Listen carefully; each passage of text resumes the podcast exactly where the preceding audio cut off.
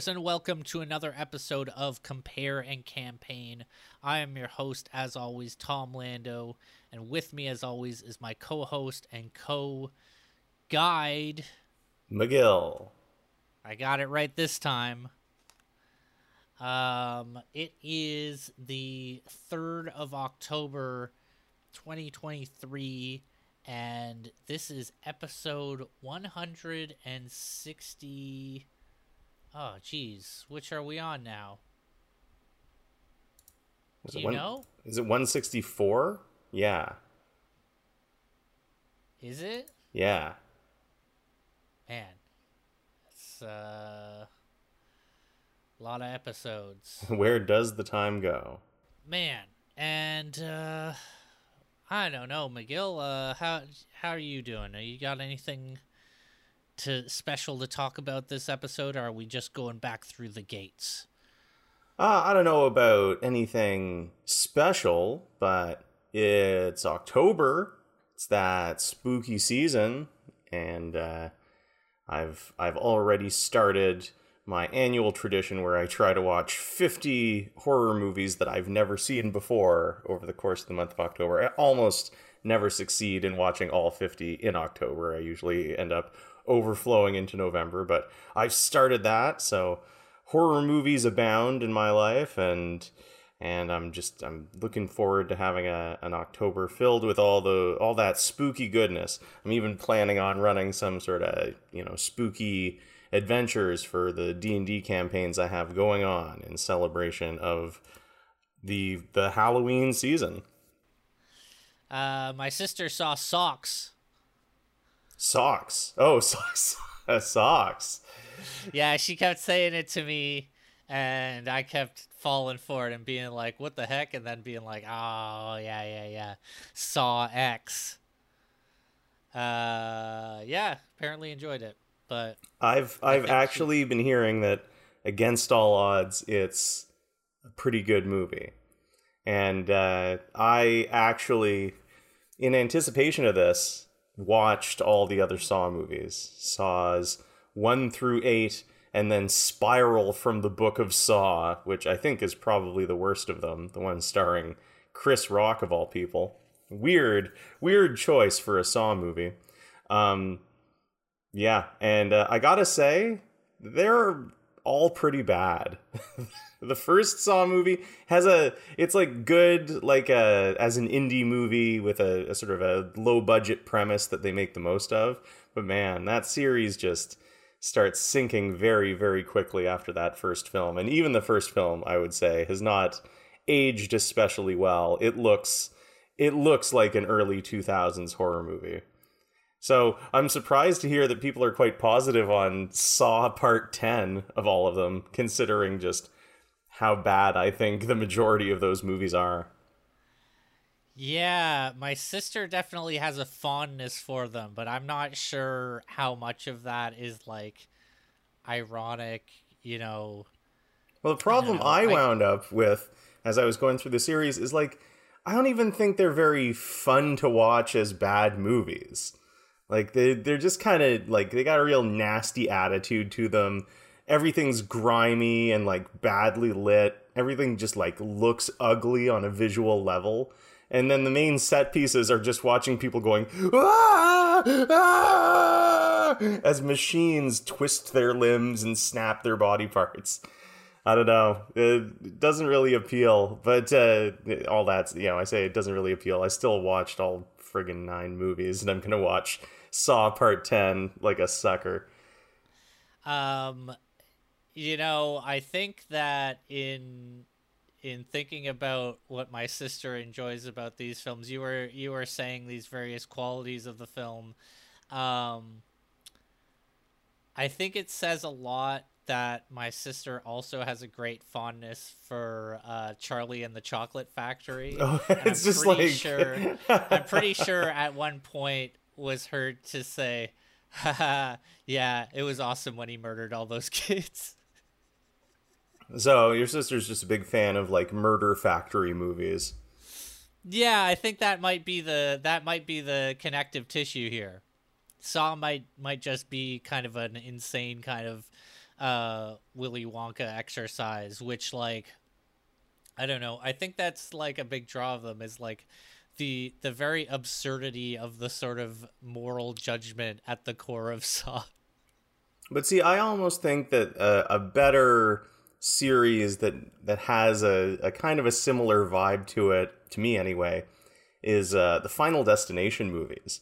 I think the Final Destination movies are a lot more fun, and they have all sorts of crazy like they they're not intentionally assembled like traps and machines, but all the deaths in that are, are those movies are these crazy like Rube Goldberg, you know, like a coin falls out of someone's pocket and it hits you know it uh, hits a, something that flips over and knocks the ball that runs down a gutter and then hits you know something that that triggers an explosion. Uh, uh i kind of feel like those are at least a bit more creative than just like i'm gonna put you in a machine and it's gonna it's gonna cause you pain until you die unless you cause yourself pain in some slightly less bad way. But you know what occurs to me is uh, it would actually be pretty fun to do like a Saw D&D adventure where the players they wake up, they don't know how they got where they are, and there's you know the the villain is like ah oh, welcome to my game. Ha ha ha. You have to pass these various trials to continue. And then you can just get creative with the the traps. Have them do a, a real trap themed dungeon crawl and maybe put a, a sadistic puppet master twist to it. That could be something yeah, now I'm just thinking of the Rick and Morty episode where they end up in the crazy saw traps because of Rick drunkenly doing it the night before, and uh, that's the twist that I like. Is like, it was you, you put yourself in the trap, you idiot. Man, I don't know if I've seen that episode. It's been a long time that's, since I watched Rick and Morty. That's the first one. The the one. Uh, yeah, you probably you've probably seen it. It's just uh, the way I described it because it's the one with like the Avengers style team. Oh yeah, okay, yeah, yeah. I, I do remember that. Mostly, I just remember Ghost Train, who can summon ghost trains. Yeah, exactly. I forgot um, all about the the saw traps. yeah, the fact they they get there to fight the bad guy, and it turns out that Rick's already killed the bad guy and is instead filled the place with dumb traps that are meant to like that are meant to make fun of the superhero team basically but then they're also trapped inside of it because of his own drunken negligence like like yeah, that he sounds simultaneously right. he's simultaneously in the traps with them and the villain that put them in the traps. Well if you got the right character in your party you could pull that too. Maybe. Man it's an idea um, man, uh, yeah. So I guess on my side of things, I guess uh, just for my own thing, you know what? I've been I've been trying to watch. Uh, I was like, you know, I should really get on and and and watch some of this because I think a lot of my friends watch or it's just like it's always sort of around me. Certainly, like on YouTube in clip form, is bits of Dimension Twenty. Do you know Dimension Twenty? Yeah, I was just reading about Dimension Twenty recently, but I don't really follow it at all. Yeah, so I was thinking, like, I keep seeing clips and stuff, but it's always, like, kind of out of context for me. And so I was like, you know what? I'm going to go back to the beginning. I'm going to educate myself. I'm going to watch this nonsense or at least listen to it. Um and uh you know it's funny because i think i think watching it i've i've like talked about uh i i had a grumpy episode at one point about something i'd seen in a clip from uh dimension 20 but i think generally i'm just a grump about it. I think i think it's not that. It's that there is like a bitterness in me i think that i have to watch out for that is like a jealousy of d&d celebrities because it's like oh man how come they get to do that and i don't get to do that? Oh yes we have But- talked about this. Yeah yeah exactly. And like i don't know watching it now uh i don't know. I think it's also like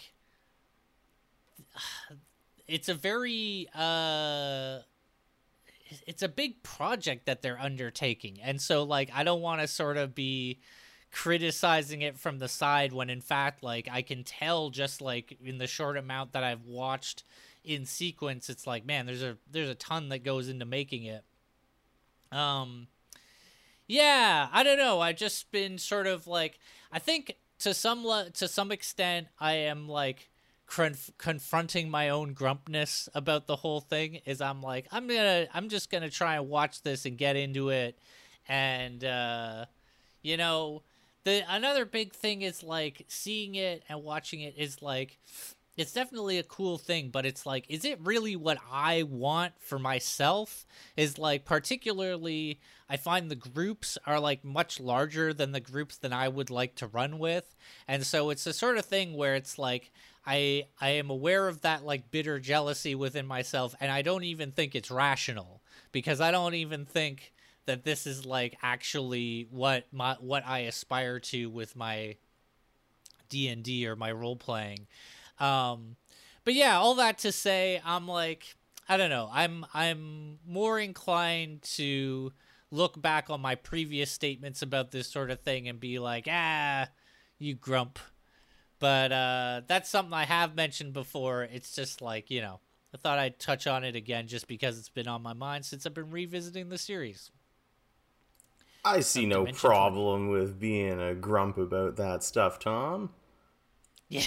No? No i mean uh, why why is it why is it a problem? I don't know. It's uh, I don't I don't want to be making judgments more on an irrational, bitter jealousy that I just described, rather than, you know. oh you um, mean like a like more of a problem for you? Uh, like is the, you're you're revising your statements and and saying you know i was just being a grump before. I'm saying it's okay to be a grump. I see no problem with that. But do you mean like you don't want to be a grump for your, for the sake of your own internal well-being or is it more that you don't want to be a grump because you don't want to slag off someone else's work I think more the second one. Okay. Well, so what I to saying, pick one. what I'm saying is, I think, I mean, obviously, if you're just being a bitter grump about it, maybe that criticism doesn't have a lot of merit. But uh, I follow this guy, uh, Nando V Movies, on YouTube. His whole thing is on his channel. Uh, he does like fan casting of potential uh, superhero movies. Like he's saying, if we make a new Fantastic Four movie, who would I cast as the, as the Fantastic Four? And he sort of ranks his picks and look at looks at actors who are under consideration. Those kinds of videos. But he also used to do these videos called One Small Change, where he would be like, you know, if I was in charge of writing, you know, one of these Marvel movies, here's the one small thing that I would change that I think would make a big difference and make the movie a bit better. And he stopped doing those uh, because he said that he wanted, really, he just wanted his channel to have more positivity to it, be less about like saying, you know, this could be better and I could do it better, and more about like, well, what if, you know, Adam Driver played Mr. Fantastic or something like that. But in this video where he talks about no longer doing one small change videos, he does say that he thinks that there is a real validity to criticism of you know other like other media being like oh man i don't think this is very good. And we should be allowed to have those differences of opinion. And so i i kind of feel tom like like some part of it uh from the the impression i've gotten from you is that when you look at these sort of quote unquote celebrity D and D players, you really like you scoff and you're like, ah, you know, oh, I don't like this. And uh, some, it seems to me like some part of that might be rooted in just you feeling like D and D isn't really a thing that should have celebrity players or celebrity DMs. Uh, am I off the mark in stating that? I think that's I think that's true, but like that's not a reason to be grumpy about people who are celebrity D and D players. Well, I mean, as long as it's not personal, as long as you're not like that person's an asshole, I I feel like it's totally fine to hold the opinion and be like, ugh, you know, show like Critical Role. Pff, why bother? We should, you know, shows like that for D and D shouldn't even be a thing. I think that's a totally valid opinion, not harmful at all. Maybe a bit grumpy, but as long as it's not some personal attack against them, I don't see any problem with with feeling that way. My sister said that there was a thing at Saw X about how they were gonna play a critical role live show in theaters. Hmm. Okay. Yeah. You ever hear anything about that? No. It's like That's nothing a to do with your time. that's a it's an interesting thing, but I mean, I don't know. Adventure Zone does live shows. Is that is that Yeah. that much different? Just paying to watch people play D and D. Yeah, no. Uh I I guess it's just the the idea of having it uh played to theaters is like Yeah, it's it's Surprising to in me. it's depressing or surprising. surprising. is what I Surprising. Did not say depressing. But again, I, I genuinely feel that's valid. I, I, I don't want to lose the Grumpy Tom. Grumpy Tom is like the oh man. the spice that occasionally gets sprinkled on top of our podcast. All right, that's that's a fair that's a fair statement, I suppose.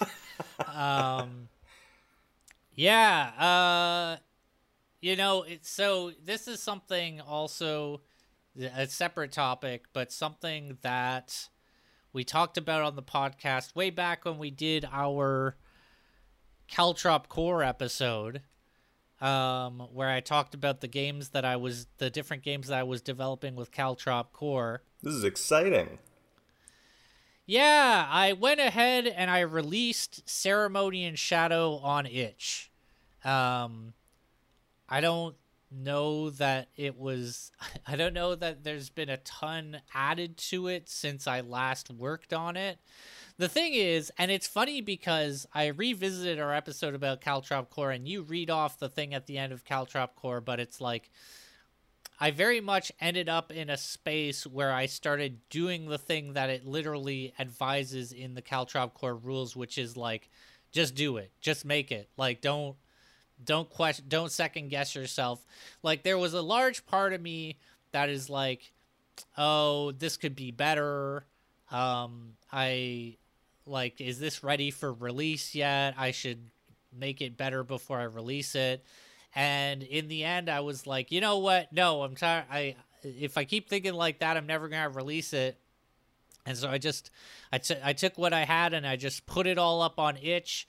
And I don't the the trick is though that I'm not in like a huge headspace where I'm like thinking about that game a lot or anything. So I'm not sure I could like say anything special about it beyond what I started with. Like like I'm I'm just my head's not really in that game. It's just that I had that game floating around that I had done to a certain degree, and I was like, man, it's just sitting here. I should really just put it out there. And like I, I emailed the person who created Caltrop Core, and that's like they responded being like, yeah, that's exactly the idea. Is like, just put it up, and if you get an idea to make it better, like, just change it and then update the itch page. Like that's what I did. So That's great that you got a response from the creator of Caltrop Core. Did they look at Cer- Ceremony and Shadow at all, or did they just respond to you saying like, just wanted to get it out there? Yeah, they they I mean they they said, you know, thanks for mentioning it and everything and whatnot, but um I I don't think like I didn't get the sense they had gone through the game themselves because they didn't mention anything about the, the game itself. Well, we should promote this. This is an RPG from one of the hosts of Compare and Campaign, now available uh, for purchase on itch. Name your own price. And uh, the URL is tlando, T L A N D O dot itch dot io slash ceremony hyphen in hyphen shadow. Um, Someone someone bought it for six dollars. it's fantastic, Tom. What the fuck? That's have great. been- it might have been Titanomachy themselves. I mean, I think this is pretty fantastic. Can you give a, a couple sentence pitch uh, to remind listeners of what Ceremony and Shadow is? Yeah. Uh, so, Ceremony and Shadow is a TTRPG based on the Caltrop core system in which occultists gather forbidden knowledge to survive in a dying world. Um, this is a game. It's like uh, you are in a world that is like reality is disintegrating. It's a dark world where uh, people sort of exist in in tribes that like eke out survival amidst like great terror and mystery. And uh, you, the players, are occultists who delve into the secret and forbidden lore of the past to try and uh, grant yourself the power necessary to lead your tribe to survival, but um, danger lurks around every corner, and the more like the more occult lore that you accumulate, the more dangerous it is that you will be overcome by corruption. Setting uh, seems evocative of stuff like like Call of Cthulhu, maybe, or or uh, maybe Ravenloft. I'm getting some Ravenloft vibes, certainly from the art you've got on the page. Yeah, that's all courtesy of Grant. Our buddy Grant, current yeah, current just... Teeth player, uh, has played in some of our other games as well. Long yeah, time Grant... friend of the show. Grant just made the one picture at some point, and I had that sitting around, and then when I decided I was like, you know what, I'm just gonna put it up, and uh, so I grabbed that art and I threw it on. They he made me a banner. It was great. He did all for free too. So stand up guy, that Grant. Yeah. Um. But yeah, again, I'm like, I'm not hugely in the headspace of this game. Even talking about like, I know what the deal is with the game, but I don't know.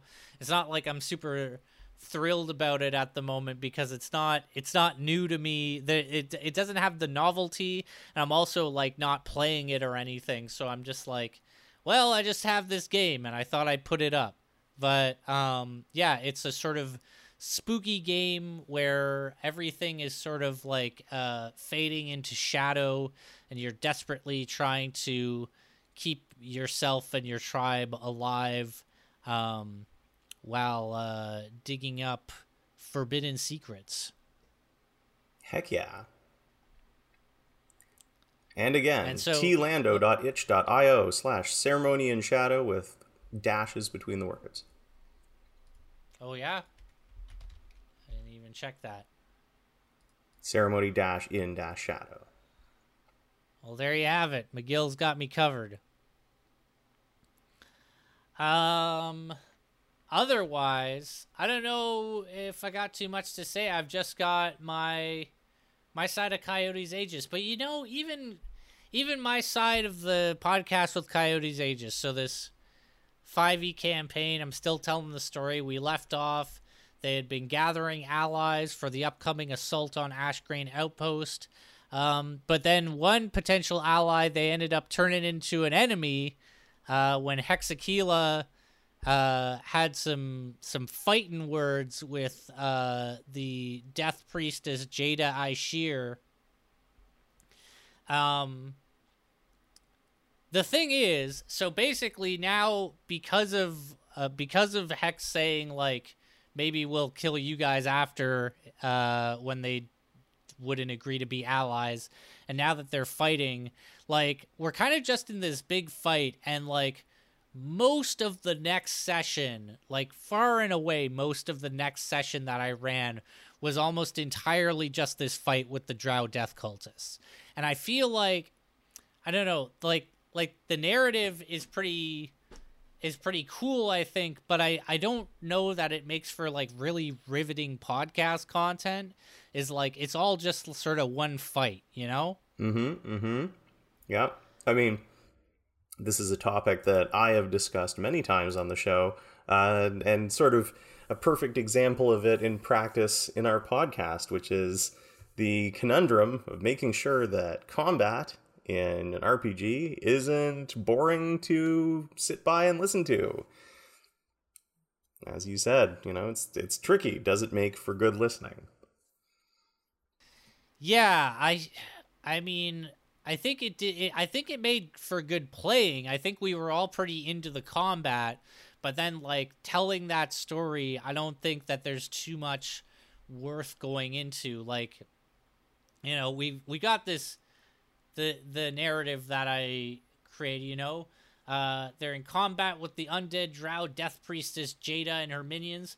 Three drow warriors and acolyte currently protected by sanctuary cast by Jada, and a single remaining skeleton that had its face smashed by Connor's spirit shovel. The acolyte has blessed the warriors, and the warriors have cast darkness to obscure much of the combat. Little do they know, this benefits Connor more than it does them. Jada has been hit several times already, but she's clearly supernaturally resilient. The Death Priestess barks a profane syllable, and a skeletal hand composed of shadow erupts from the loose soil beneath you, brandishing a sinister black sword. The shadowy appendage flickers away, but the sword remains hovering in the air, absorbing the darkness of the hand that lifted it. The blade spins in the air, swiping at Sex- Hexakila. Oh, Sexakila. Surprised uh, that joke hasn't been made already. Yeah, it hasn't happened. Uh, the blade barely grazes his scaly hide. Uh, Jada disengages from the melee in the darkness, rolling backwards and then darting toward Gent with predatory speed. The skeleton, recently struck in the face by Connor's spirit weapon, stumbles back into the space between Connor and Hexakila. Fighting blind, the undead minion swings its Wakizashi haphazardly in Hexakila's direction. Uh, the stumbling skeleton gets a lucky strike in, critical hit. Connor shouts, this land belongs to the darkness no longer and casts Dawn. Uh, this is a bit funny though because Connor throws up the spell Dawn and is in the area of it, immediately hits himself and drops concentration on Dawn. So really, he summons the Dawn for like a flash and then it disappears because he hit himself and he lost concentration. uh the shadowy spirit blade of the Death Priestess seems to shelter the skeleton in its shadow, just barely protecting it from total annihilation. The acolyte cries out, but the warriors hold firm, some of them raising an arm to shield their eyes while one focuses on Hexakila. Connor uses the sudden flash to sneak a quick shovel to the back of the skeleton's head, just enough to knock the skeleton face first into loose soil. Um, so yeah, like it it just keeps going, you know. Uh, Gent goes with the pew pew pew, shooting the uh, the their new oath bow at Death Priestess Jada, who they've marked as their uh, target with the oath bow.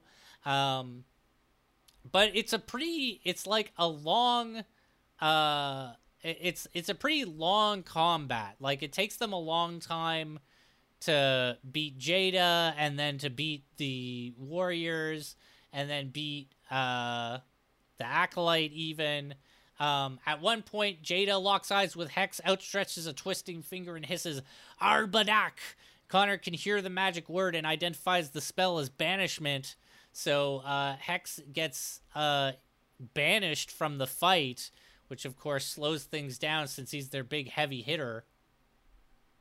Um,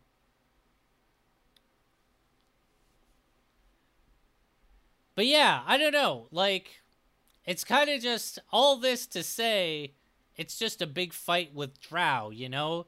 Is there anything particular you want to know about this fight or anything like that you think would be of particular interest? How many Drow are we talking about? We are talking about uh so I'm not sure when it started off, I'm not exactly sure, but when we're talking now, we've got Jada, her acolyte, and three warriors, and then there's the skeleton. There were probably more skeletons to begin with. And is this like how this combat lasted a whole session? Almost, most of a session. Right on. Okay. Um I don't know, man. I mean, you know my my ongoing thing with combat. Like how do you how do you keep it flowing? How do you keep your players engaged, especially at higher levels when it's a long combat and you know one turn a lot can happen in a single turn so i don't know you said like uh, who was it connor was banished no hex got banished hex got banished So, like, what's Hex doing while that's happening? Just like sitting back? Well, How do you keep we have that the advantage engaged? here. We have the advantage here that Alex is playing two characters. Right, Um, right. He's so when he's not playing Hex, he can actually focus on Connor. So it's actually kind of a good thing for him. But that is a good question. Is like, man, banishment is tough. Even though it's one of my spa- favorite spells, it's like it is a thing where like I guess the trick is is like be very sparing in how often you use banishment against a player, but let players use banishment all the time. That's what I'd say. That's fair. Uh, on a recent game that I was running, there was a combat where I used a spell that that again just sort of like removed a player from the combat until they could save against it. It was hold person in my case, but Oh yeah. I just think like I don't know. It there's a, a real risk employing any of those spells that remove a player from combat. Uh, and the problem is that there are so many of them. Like it's not just banishment. It is stuff like hold person. Uh, one of the players in my game, the the bad guy did hold person on them, and then they just kept on failing their saving throw to get out of it, even though the DC was only ten. I was like, the DC's ten. You know, they'll be in for maybe a turn or two. They wound up being held for a good long while and missing at least Now- like three turns. You would, of course, like you want to keep in mind that saving from the spell is not the only way to break that spell. You can also break the concentration of the person who cast it. That's Yep. that's what they do to Jada in this fight. Or another Uh, spell that I'm thinking of is like maze. You know, suddenly, suddenly the player is in a magical maze, and they're just kind of stuck there until the spell ends. I do think though that the concentration element of it adds a certain thing of like at least in in my experience when you're at the table if you've been banished but you're depending on your teammates to like get that hit in on the person who cast the banishment and like try and break their concentration it does a it it does have a certain element of like oh man are they gonna break concentration like you're really like kind of on the edge of your seat watching for it Yeah, true enough. Um, I guess I guess the bottom line for me is just like any of those spells. There's such a, a careful line to walk because there's always that potential. Like you know, player keeps failing their save, uh, and then the other player keeps missing the the caster, uh, not landing a hit. So those things just go on and on. I guess my inclination is if it goes on a little too long, I just have something dramatic happen, like the the player who was the subject of the hold person, they get incapacitated and the spell ends, and then the combat can move on, but someone can revive them, and they're no longer like restricted from re-entering combat. But I don't know. Uh, when you say like full session combat, immediately my my red flag goes up, and I'm like, "But how do you keep it interesting? How do you keep it interesting?" midway through this fight i tried the plant-based kfc sandwich for the first time i was sort of including notes about it in the brackets um, How was it? says well it says here uh, it's no big crunch but it's not bad kfc spicy mayo still rules good to know we can still get a decent fried chicken sandwich if all the aminals go extend um, I, you know, I, I recently was reading up on uh, the the the soy jack chicken sandwich meme. Do you know what that is? No The the the the soy the two soy jacks pointing. oh yeah Uh, what about it these guys. You know that meme? oh yeah yeah yeah those guys So I was like, I was like, what is the origin of that meme? Uh, out of curiosity recently, and uh, to tie it back in, uh, the origin is it was plant-based KFC. nice it's these two guys, these two, uh, I guess, vegan guys, the soy boys, pointing out the Beyond Fried Chicken at KFC.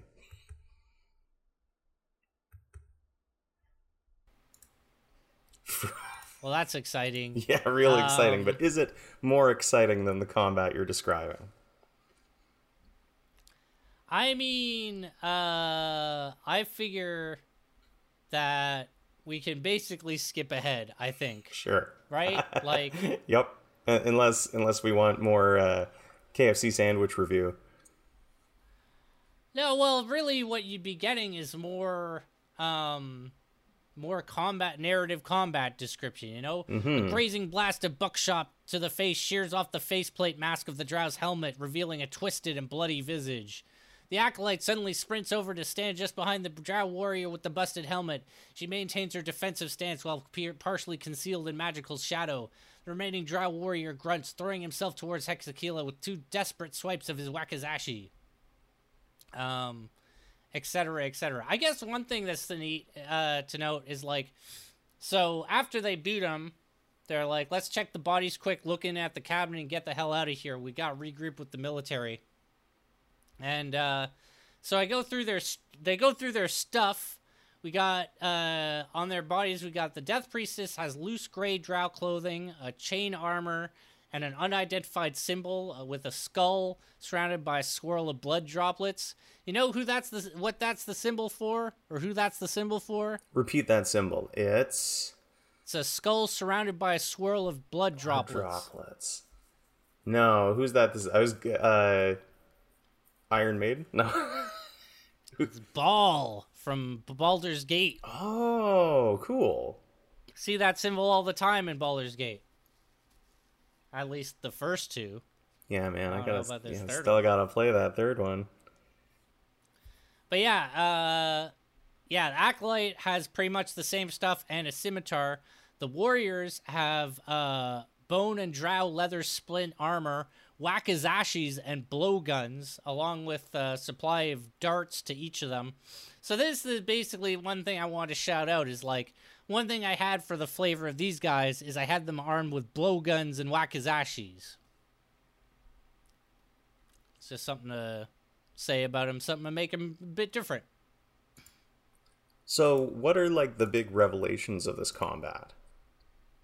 This can't just if it's a combat this this big, it can't just be an obstacle, right? The, the, there is there a takeaway at the end of it?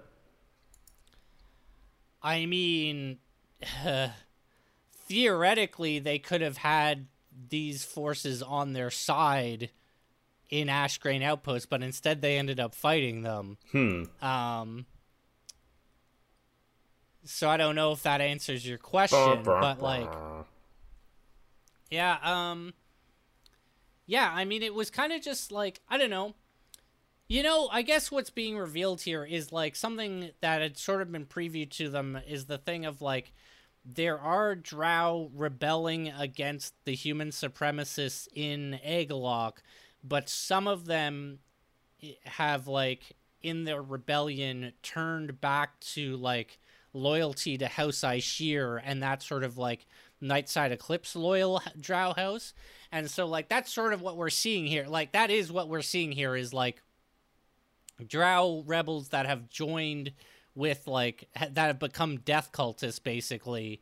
Um yeah so it is kind of a, a setting reveal in in that sense like uh showing what the Aishir are up to showing that the Aishir are still sort of in play even though Agalok has like uh enslaved everybody who isn't human. Um does that answer your question I would say so. Yeah. They discover the abandoned cottage Khan described to them not far from the site where they fought the Drow death cultists. It appears the killing grounds they fought them on mark the site where they often intercepted enemies that might stumble upon their hideout. Searching the cottage, the group finds a stash of gold pieces. Gent gets their total up to 19,254. Um, Heck says, Do you think they might have hidden an Underdark entrance in here? What do your bird eyes see? And uh, Jen says, Offensive. I will investigate or perceive. Why not both? Um, I say this place seems like it was not a permanent hideout so much as it was a safe house that the drow used on occasion while moving around the area. It's possible they have others, though it's uncertain whether or not those would be nearby or spaced quite far apart. Whatever the case, there's no easy path marked from one to another. The po- point was that the cultists could afford to lose one if the patrols from Ashgrain Outpost and the Mantle discovered it. At this point, you don't have any further outstanding objectives marked regarding your efforts to gather support for the invasion of our, our Ashgrain outpost. So, at this time, it comes. Uh, it's it's up to the party to rendezvous with the Dralic army. They've basically, upon checking in on these Drow de- death cultists, they've now checked every lead that they have for like potentially recruiting people before the big battle. Um, following the map to the rendezvous point, they reach the mouth of a cavern roughly 200 feet long and half as wide. They can see that the cavern opens up on the far side, providing a passage through the forest that provides natural cover and a quick route to the vicinity of Ashgrain Outpost. Briefly looking in with your trioptics, you detect no signs of movement. And uh, it's effectively a cave tunnel that would provide a shortcut to where they are going. And uh, Hex says, looks clear. Do we go fast or sneak our way through? And Jet says, seems trap like. I say we sneak. And uh, Hex says, yeah, I feel that. Connor's eyes should be able to keep us somewhat safe if we move slowly. Uh, and Jet says, his bird eyes? And, um, so, uh, everybody starts sneaking through this cavern um, Gent is in a ghillie suit. Hex is in a cloak of the bat. And Connor is just regular because he's in heavy armor, but he's also wearing boots of Elvenkind. Um, Jank gets 26 stealth. Hex gets a 28. Connor gets a 17. It's not terrible. It's respectable. As they slowly, carefully, travel as they slowly, carefully travel into the tunnels, they discover there are numerous sticky spider webs spanning the cavern. They are avoidable, but only if the group moves carefully, so the cavern is effectively difficult terrain. Despite the webs, they detect no spiders. The interior of the cavern remains silent and still, save for their passage through it. And, uh, Connor is desperately trying not to fuck up his stealth while Hex is in full predator mode. Suddenly, a light shines in the cavern. Adjusting their vision, the group realizes that a number of what look like dwarves made of fire are slowly entering the cavern. These are Azers, elemental beings often used as servants, guards, and warriors by those with the power to summon them. They trudge slowly, each with shield and wakizashi in hand, avoiding the webs. Alongside them is a medium-sized monstrous hound. Smoke, the smoke rising from the hound's snout indicates that it is a hellhound. There are four Azers in the patrol total. And uh, that is where we broke. But I'm just gonna keep going because we don't need to break here. Actually, maybe maybe we should break here. We're at 45 minutes already. All right, unless there's like another gigantic combat that we can skim over. I mean, I feel like we can skim over it next time. oh, so there is one. All right. There's definitely a fight with these Azer, I think and that hellhound. Well, okay then. Does that mean we're headed over to the RPG Danger Room? Back through the gates. Um, once again, right off the top, uh, huge thanks to Lucayo for coming on the show and just telling us all. Our best episode in ages. Uh, fantastic discussion. I I absolutely loved it, I just love that entire conversation. There was so much great stuff in there. I loved learning about someone else's experience getting into RPGs, the age, the system uh, that introduced them to the world of RPGs. All of that stuff is really wonderful, wonderful to hear. And of course, uh, huge thanks to Lucayo for like giving me that reassurance. I feel so reassured coming away from that conversation just because like apparently I was I was kind of on point with a lot of my assumptions. Uh, the the answers to those questions I have. Is it a game? Yes, it is a game. It is, but it does also have therapeutic elements, elements of group therapy, because by design, Lucayo uh, makes these games with the intent of helping people grapple with issues in their lives, issues inside of themselves, in and using RPGs as a platform. So yes, it is group therapy, but is it also uh, witchcraft? Yes, it is. There are elements of spirituality and rich, uh, witchcraft and paganism uh, thrown in there as well.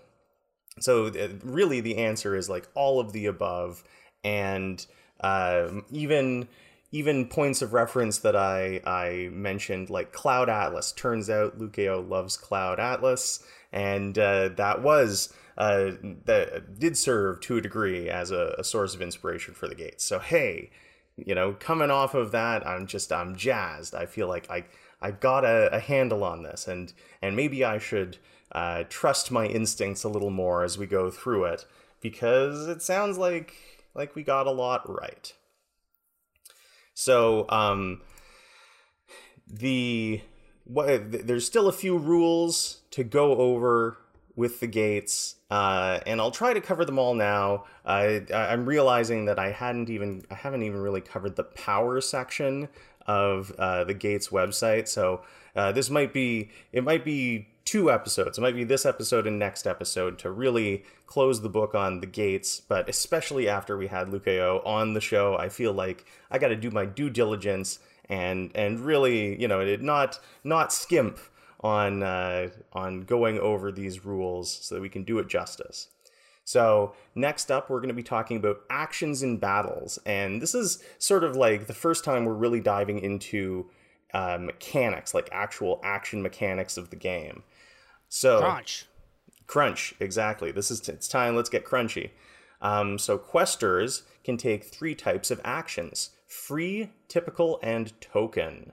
Free actions involve summoning your domain key or the center key, as well as returning to battle from your domain or center. So, free actions are like essentially uh, returning to the game or removing yourself from the game, removing your, your character uh, from the action to their safe space. Typical actions are anything the quester can do in this world, and then token actions are anything the quester cannot do in this world but is sourced which includes support from the community. These are uh, those terms, sourced and the community, those will be covered in the power section.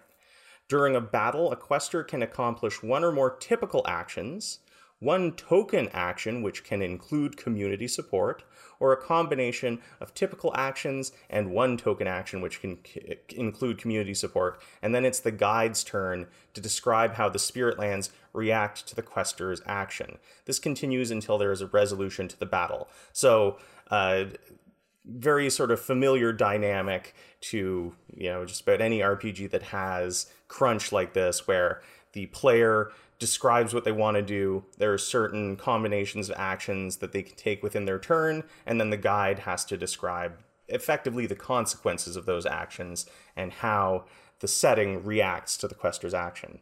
If a quester wants one of their souls to do a combination of typical actions simultaneously in the spirit lands, it must be something that they can do in this world, such as talk on the phone while jogging, not something like singing opera while swimming underwater with no breathing apparatus. If the quester wants to do a, t- a combination of typical actions and a token action, such as one of their souls wants to jog, talk on the phone, and summon the dead, the guide could ask the quester to use a community token in addition to the six tokens for uh, for their ancestry power source because of the difficulty of what the quester is describing. If multiple questers want to take actions at the same time, the group decides what order they will be going in for that battle, determined by consensus through a discussion of power level uh, power sources and levels. Now that I find really interesting because that's telling me that there is no initiative system here. Really, uh, you know, when presented with a scenario, it doesn't even necessarily have to be I guess it does. These are these are it does say here these are specific to battles. Um, so you're in a battle, but rather than starting a battle and having the guide immediately call for everyone to roll initiative to determine a turn order, the players instead all collectively discuss what turn order they should take. I like that. seems like it, it could be pretty effective. And um, I mean, again, I say I kind of need to. I would need to really play the gates myself to get a handle on this, but that to me suggests that there can be an element of strategizing uh, just in how the turn order is decided upon. You know, if somebody has a power that someone else doesn't and that would be better for later in the game, even if the, the person with the power that's better for later in the turn is uh, perhaps quicker and would logically go first, the group can decide, okay, and you'll go last in turn order uh, just so you can employ that at a strategic moment. I could see there being a degree of strategy to that. What do you think of this, Tom? What do you think? I mean, we haven't really talked too much about initiative on this show, but like, what do you think of initiative systems versus something like this? I'm also thinking that like uh, Forged in the Dark games don't really have an initiative system, do they? Exactly. Teeth doesn't really have an initiative system. We just sort of do things in whatever order. But but I do tend to measure even though it's it's not I'm not really told to in Forged in the Dark, I tend to measure the turnover of like once everybody has had a round say that like often I'll have some sort of consequence come through if uh this is actually a rule I have right there in, in Ceremony and Shadow is basically if there's a threat and if there's a threat in a scene and everybody in the group acts and the threat is still there, then the threat gets to take like an offensive action. There's like sort of an attrition action of like, well, you didn't wipe them out yet, so now they get to go. Um, that's the closest I come to having sort of a turn order though in Forged in the Dark. Um, when you asked me what I thought of it, I actually was gonna say like the real thing is that that that measure of actions with the typical actions and the token actions to me that is one of the points of this game that reminds me the most of Nobilis because Nobilis also frames their turns in a very similar way where it's like you get your basic your like mundane actions that you can do in the real world and then you have your miraculous actions and like turns are all about doing having one of each of those, you know? Yeah, yeah, for sure. Um well, I guess what I wanted to know from you though when I was asking like what do you think of of initiative and initiative systems? Um I don't know. Do you do you feel like it's necessary to have initiative? It's an inherent part of like Dungeons and Dragons, but as we said, you know, in the Dark doesn't use it. Uh, the Gates doesn't use it. Forged in the Dark, it seems like the the rule the rule there is just like whoever wants to jump in, whoever has an idea can speak up, and the players can sort of be like, "Oh, do we want to do that now? Okay, let's do that now." And with the gates, yeah. it's very much like, "Okay, we all want to do something. Okay, who should go first? I don't know. I find like it works with Forged in the Dark well enough, but oftentimes I will. I am kind of wishing that I did have the sense of order of like an initiative order. Hmm. So I don't know. It's uh I guess another like, I don't I don't think I don't think every game needs to have a mechanic for initiative the way Dungeons and Dragons does, but I do like to have some indication of what order things are supposed to go in. Yeah, yeah, and uh, it does occur to me as we're talking about this too that initiative like it isn't just to determine the order of players' turns uh, and obviously, there is a, a, connection to your character's progression as well. The better, the higher level you are, the more likely you are to go early in combat. But uh, it does occur to me that having an initiative order, uh, built in function of that is fairness. Make sure that everybody gets a chance to do something when combat's going on, right? And it seems like that's sort of a, a key point of it for you too is like not just a, turn order but just making sure that everybody gets a chance to do something before the the action progresses. Yeah i mean that's definitely that's definitely part of it. I think that also there's just like for certain players it's just like the absence of initiative is a bit weirder for them and i prefer to accommodate them honestly because i don't like not having initiative doesn't doesn't like appease anyone in any particular way whereas having initiative i am at least providing a function for the people who would prefer that there was an order to the action, you know? Right, right. And uh, you know, thinking on it too, I guess another uh, another function of initiative, even though it might not be like it, it may never have been intended when the rules were written, but a function of initiative can absolutely be uh, making sure to afford an opportunity to maybe your more quiet or shy players to do something, right? Nobody's going to be overlooked if they actually have an initiative order. Yeah, everybody gets a turn. Mm-hmm. And I mean, and the the gates in the way the gates does have still has a turn order that is decided upon by the players, but there's nothing built into it to determine what the turn order is beyond just group discussion, really. So uh, the last note on uh, the types of actions and using source tokens uh, is just when a token is used, you update your notes, and then it's recommended that uh, that the player the player group has two separate piles of tokens uh, just to indicate when one has been spent and you know tokens that are left available in the the pool that can be spent. And then between battles, tokens can be regenerated when a quester visits their domain and shares with the other questers what wisdom they discover uh, when they're trying to regenerate that specific source token. For example, in the middle of a battle, a quester has a power level of 2 for their ancestry power source. They already used the two tokens for actions against a giant skeleton snake that is a, manifest- a manifestation of their sexual fears. They summon their domain key as a free action, return to their floating island domain, where they meditate in front of a giant green sphere of jade that is a larger replica of the jade marbles they use as ancestry source tokens. Here's another another one of those things like uh, that I've talked about before with the gates, where it's like one foot of this game is always kept in our reality.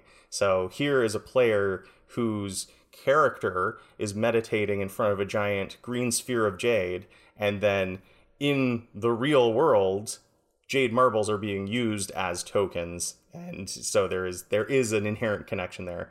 They describe to the other questers for the first time how they now remember that pre-colonization and pre-Christianization, different sexualities and sexuality itself, was revered among their people, and that their ancestors wish, wished them only joy and pleasure in this lifetime, and not shame and frustration.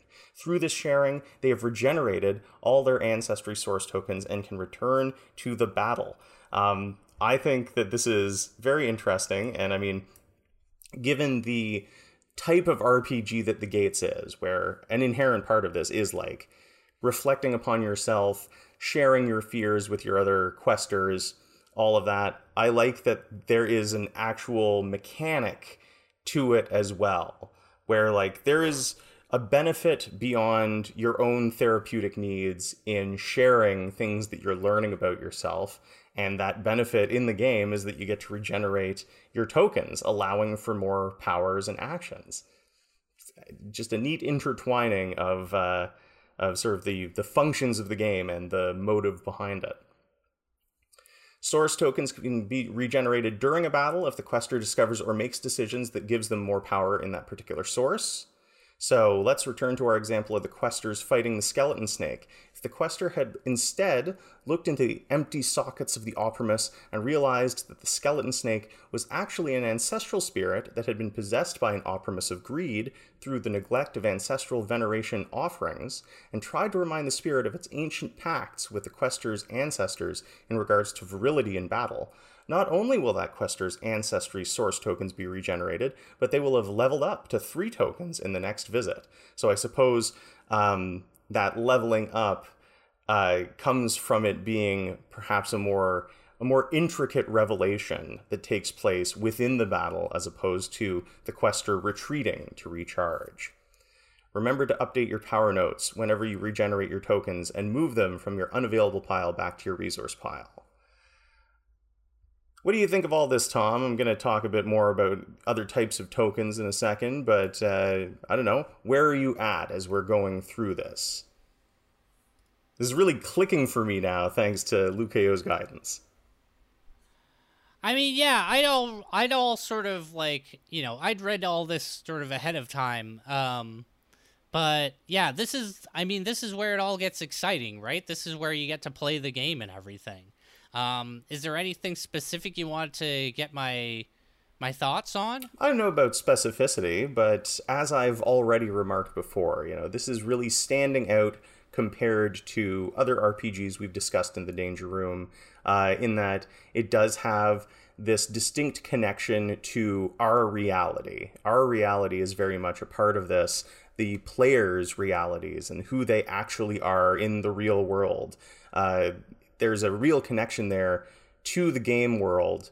And it's just it's very interesting to me seeing how there are these mechanics that they they do relate back to the game world and they have to do with self-reflection and and almost well and meditation was mentioned as well. It would be like in d&d if uh, instead of needing a long rest to regain your spell slots uh, if you tell everybody in the circle instead, you know, everybody sitting around the table, you talk about how, you know, what stressed you out this past week and what you learned about yourself as a result of that stress. And then once you have shared that with with the party, then you regain a spell slot or more spell slots. It's just it's a very interesting way of uh, employing a mechanic that is not like numbers or dice based and really has to do with self reflection and introspection. I've never seen anything like that before, Tom. You know, in, in prawn, you just you flop around in a pool and hope the big foam hand doesn't get you. Yeah, you pull a little piece of pool noodle off yourself. Exactly. Um,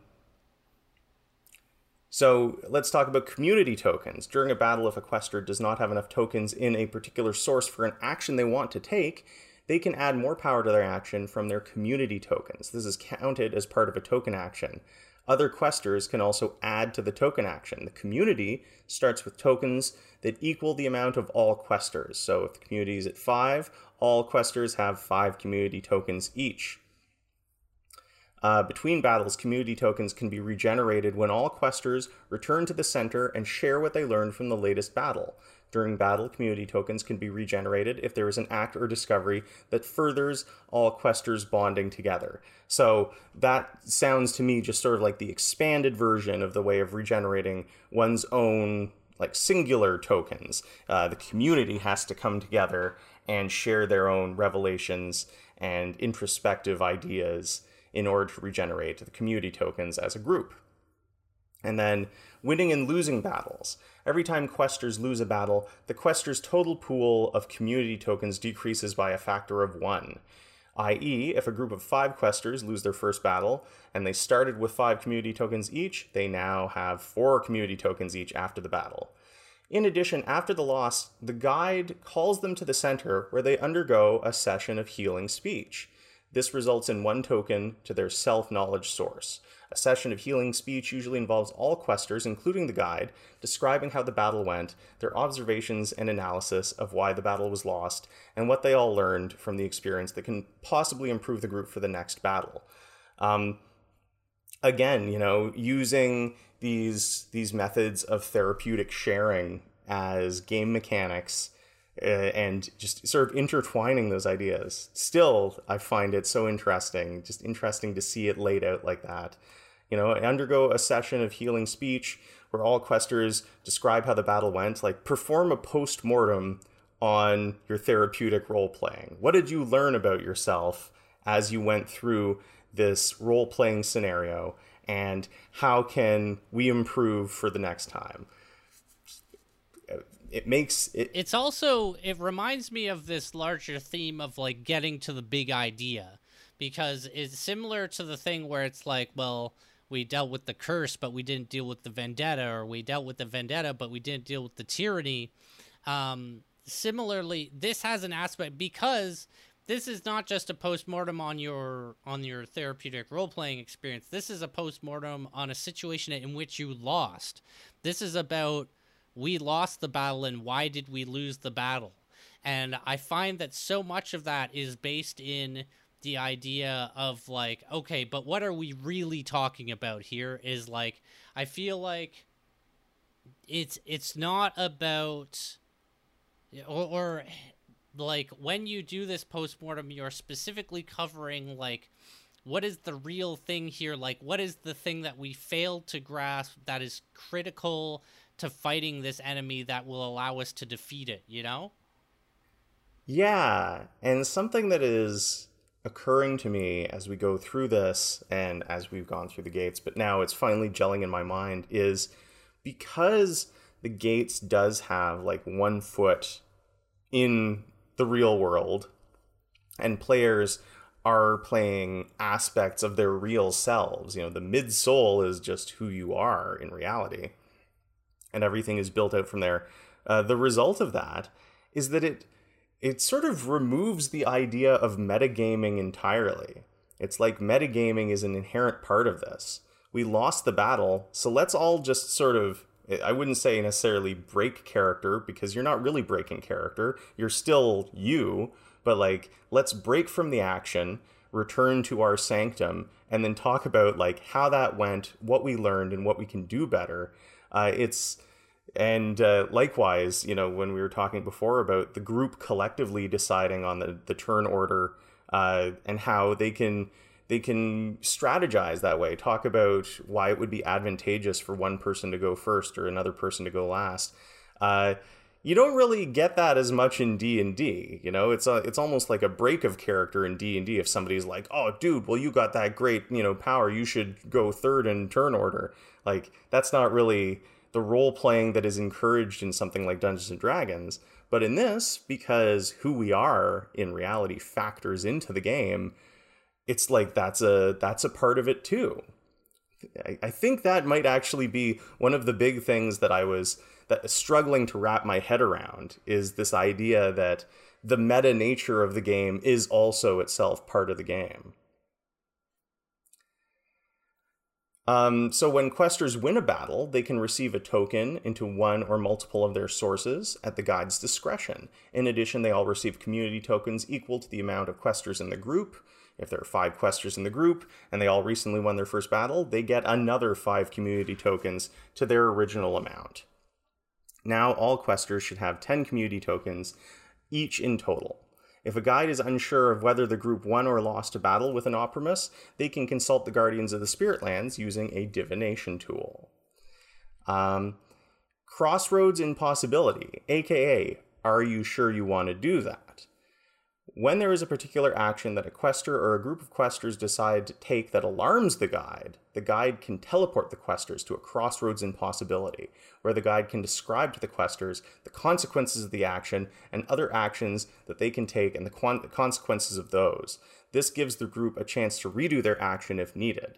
That reminds me uh, also of Forged in the Dark a bit, the idea of a player saying, like, I think I want to do this, but being informed of the consequences, the potential consequences if they take that action before it's locked in, right? Yeah. Um it also yeah, I don't know. It there's definitely this is something that I've definitely seen in a lot of role playing games or like a policy that I've seen where it's like, you know, if if there is a choice that is very point of no return, it's sort of like, are you sure you want to do that? um, but it is not often, it's not always uh, put in the mechanics. And um, I don't know, I, I think for me, what I'm thinking of is like uh, in World of Darkness, there are certain merits in World of Darkness, like common sense, which you can use to uh, sort of measure your chances in like a of of or or sort of get a little clue from the storyteller sort of thing. Um, yeah. Soul damage, soul loss, and soul retrieval. This is one of the last sections in the quests section of the Gates rules.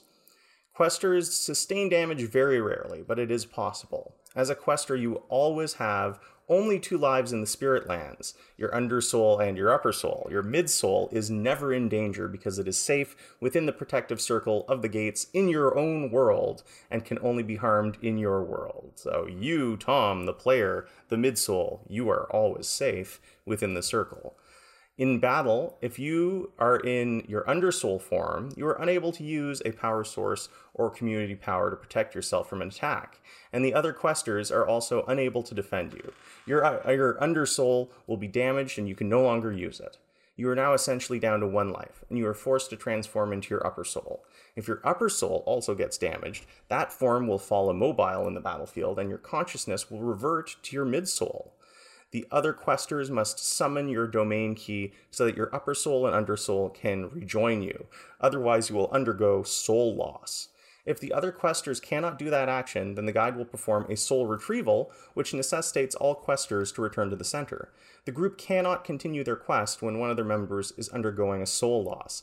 This is very interesting to me because it's almost like it's you know, I, I, guess what I guess what I could say is the more of the rules that I read, the more it feels like playing the game is intended to feel whether whether it is how you actually feel or whether you are sort of pretending to do this, but it should uh, evoke the idea of almost like astral projection we, the mid souls, sit in the circle and we project our minds out into the spirit lands where we can inhabit our undersoul or our upper soul to go on these quests.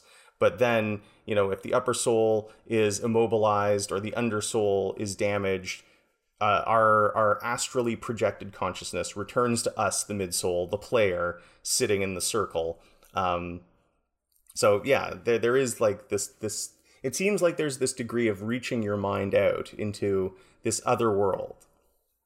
Uh, so, concluding a quest. A quest is finished when all the Oprimus that were unveiled during the initiation have been faced and defeated, and or when all questers have discovered their true self. The group then goes on a break to rest, reflect, and restore themselves in their world. A new guide can be appointed among them so that the previous guide can now become a quester, or new members can be added, and the cycle begins anew with another initiation. Um, and I, I, think this is also pretty cool. I like the idea, uh, we've touched upon it with some other RPGs, but the idea that the the GM role is traded around and the GM becomes a player uh, it's sort of like the the group in the gates. Um, the roles within the group are flexible. Uh, the group gathers. They create a list of the different oprimus that they're going to face. One person acts as the guide to lead them down that list, going on the quests to uh, face and defeat the oprimus uh, that each each mid-soul has brought to the game. And then once that list is complete, the whole group goes on break. Someone else can assume the mantle of the guide, and the cycle starts anew uh, with you know a new list of oprimus to face. Like it, it, I think that it's very cool the way this game walks that line of having something that is kind of nebulous. You know, like the just sort of facing your own internal metaphorical demons is a very sort of nebulous concept, but everybody picks an internal struggle that is going to be realized in the form of an oprimus, and that gives a structure to what is effectively a campaign of quests, where you've got you know five players, everybody is has revealed an op- an oprimus, and once all five oprimi have been faced, the campaign yeah oprimi have been faced, the campaign closes and a new one will begin, but it will be different and it will probably be even a different person guiding the whole thing. I, like that cyclical nature to it. We've talked about the seasons in Teeth, where there's the, the season wheel that's filling in as as the campaign progresses, right? Well, imagine if once that season wheel is completed, I took over as the GM and you became a player that's sort of that seems like the kind of cyclical thing that's going on here in the gates. And that's neat. Um, here are some notes on the guide. So, a guide is a being who knows how to do at least one form of divination, has already established their own power sources, and has worked with the gates before in a community like setting. So, seems the recommendation here is you have to play the gates as a player before you can really step into the role of guide. This could mean people who have been questers with another guide, or it could mean equivalent community work and self work in this world. So, running other forms of role playing, I would suppose, counts, or perhaps also running forms of you know group therapy sessions or meditation or divination. It is strongly encouraged for the guide to have training in trauma care, emotional first aid, suicide prevention, peer support, somatics, and other healing modalities. We touched on this before. Um, be responsible as a guide. Uh, definitely be responsible. And if I, I, would, I would definitely say if you do not have things like trauma care, emotional first aid, peer support, um, perhaps you know go into your first uh, first time as guide with with caution and and encourage your players to choose opera that are not so intense that something like emotional first aid would necessarily come into play the first time around. I, I guess I did. Just you know, the guides they they say it right here. The guides have five responsibilities: take care of themselves, take care of the questers, adhere to the protocols of the gates, organize visits and battles in a quest, commit to the liberation of worlds from the Oprimus. So I don't know. Be responsible is what I'm hearing. Just be responsible uh, and and take care with the heavier things that you can encounter as a guide in dealing with, you know, the players' internal issues and the things the the the things that uh, that are weighing on them here in the real world that would be reflected in the game world. GM responsibly. So we've got a bit of time left here, and uh, I figure I might as well touch a bit on powers. I don't know if we're going to get through all of the stuff on powers, but uh, it is the last section to the gates that uh, we haven't covered yet. So, in the initiation, the beginning of the game, you must discover your power sources and begin the first inkling of your community power. Though your power is helpful in battles, the ultimate goal is to use them as clues to find out who you really are in the spirit lands. These are the true names or true forms of your undersoul and upper soul that strengthen you, the quester, and your midsoul or body in your world. It is through healing ourselves, by knowing who we truly are, so we can engage deeper in community, that the Oprimus will ultimately be defeated. Reflection questions on discovering your power sources. In times of psycho spiritual crisis, what or who have you turned to for help? What in your life has given you a sense of pride or power? What in your life has helped you become a better person? What in your life has given you a sense of belonging and connection? Undersoul and upper soul power sources are different because of where the power is sourced from. Undersoul power comes from the underworlds and ancestral past lives. Upper soul power comes from the upper worlds and past lives that are unrelated to you by your, your current blood or ancestry. As a general rule, if you have one power for your undersoul form, you cannot have the same power for your upper soul form. This is because the underworld guardians and the upper world guardians are in communication. All the power they give are not gifts to you, but to your communities. The intention is to ensure the communities have a diverse array of power to support them through hardships, and especially against the onslaught of the Oprimus. Uh, what I like about the language being employed here is uh, this does this one does make me think of D and D, where it's like you want to have a balanced party. You don't want everybody to have just the same powers. You want to have a diverse array of power and ability so that the party collectively can face you know any number of different types of obstacles. There are some uh, some exceptions especially if a group is otherwise completely lacking in that particular power source and the quester who would like it for both their undersoul and upper soul forms has done extensive work already to show they're exceptionally gifted in that power source. If this is the case the quester would have two source tokens for that power but they would still be at level 1 and they would only level up through multiples of 2. To understand better how power sources work, consider the six part classification system energy, ancestry, land, tech, spirit, and self knowledge.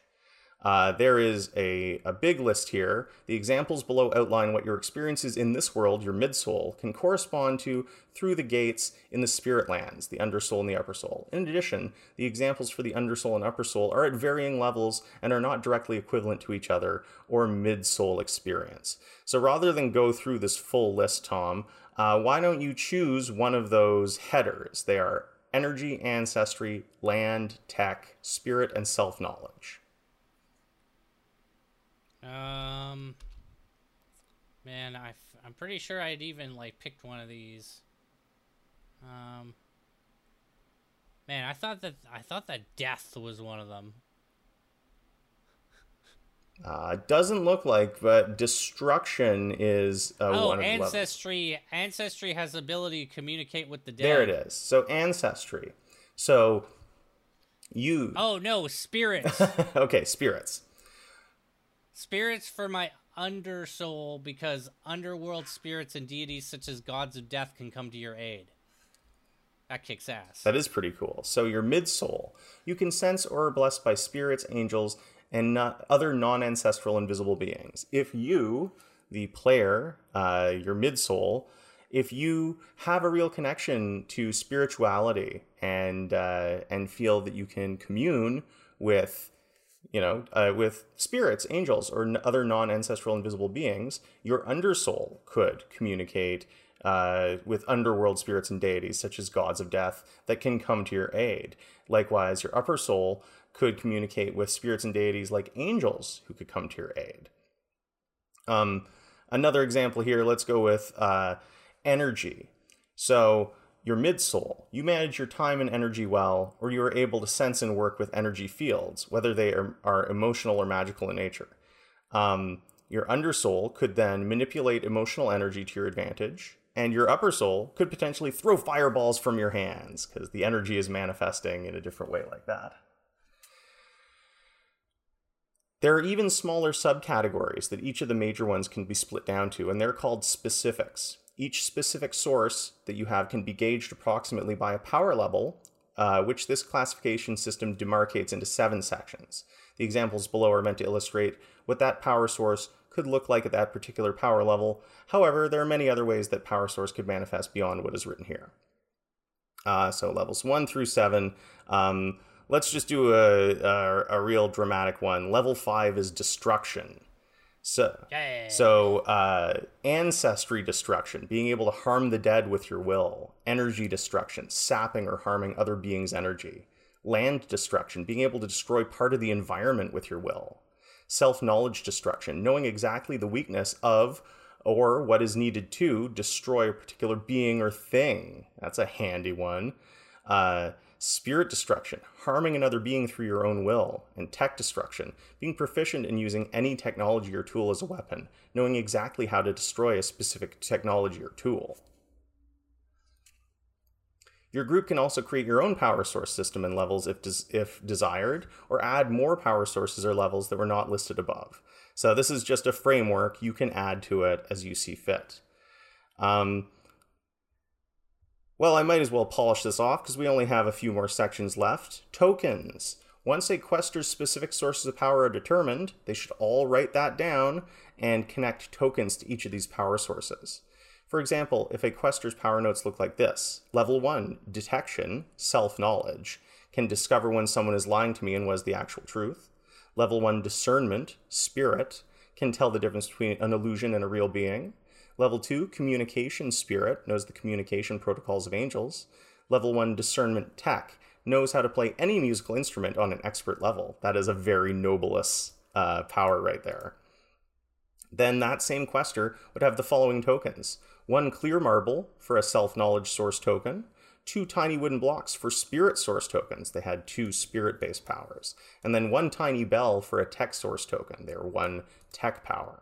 The quester should also have a half dozen extra clear marbles, wooden blocks, and tiny bells for when they level up their power sources. Obviously, those uh, tokens can be swapped out, but the the main point here is have distinct different types of tokens to indicate the different types of tokens needed for your different powers. Community power is not gauged by levels or specifics, but on the way your group of questers works together. The, uh, you automatically have community power if you've committed to working with a group of questers and they're committed to working with you. Every time you complete a battle together, you gain more community power. The total of community power you have is increased by the number of questers in your group. However, if a battle is not completed and someone fails, you lose a little bit of community power. The total of community power you have uh, you each have is decreased by a factor of one. We, we just went over that. When you're facing a manifestation of the Oprimus or facing a difficult task in the Spirit Lands that is part of your quest, tap into your power sources to specifically deal with the issue, and if needed, add on community power if the task is difficult or you need support. The tokens that represent community power should look like or evoke the essence of the center's key and have enough for everyone. So, this must also be decided collectively by the group. Uh, each quester has to have a pile of community tokens. For example, if there are six questers whose center is a forest glade and the key is a stone rose, then their community tokens should be something like rose quartz pebbles.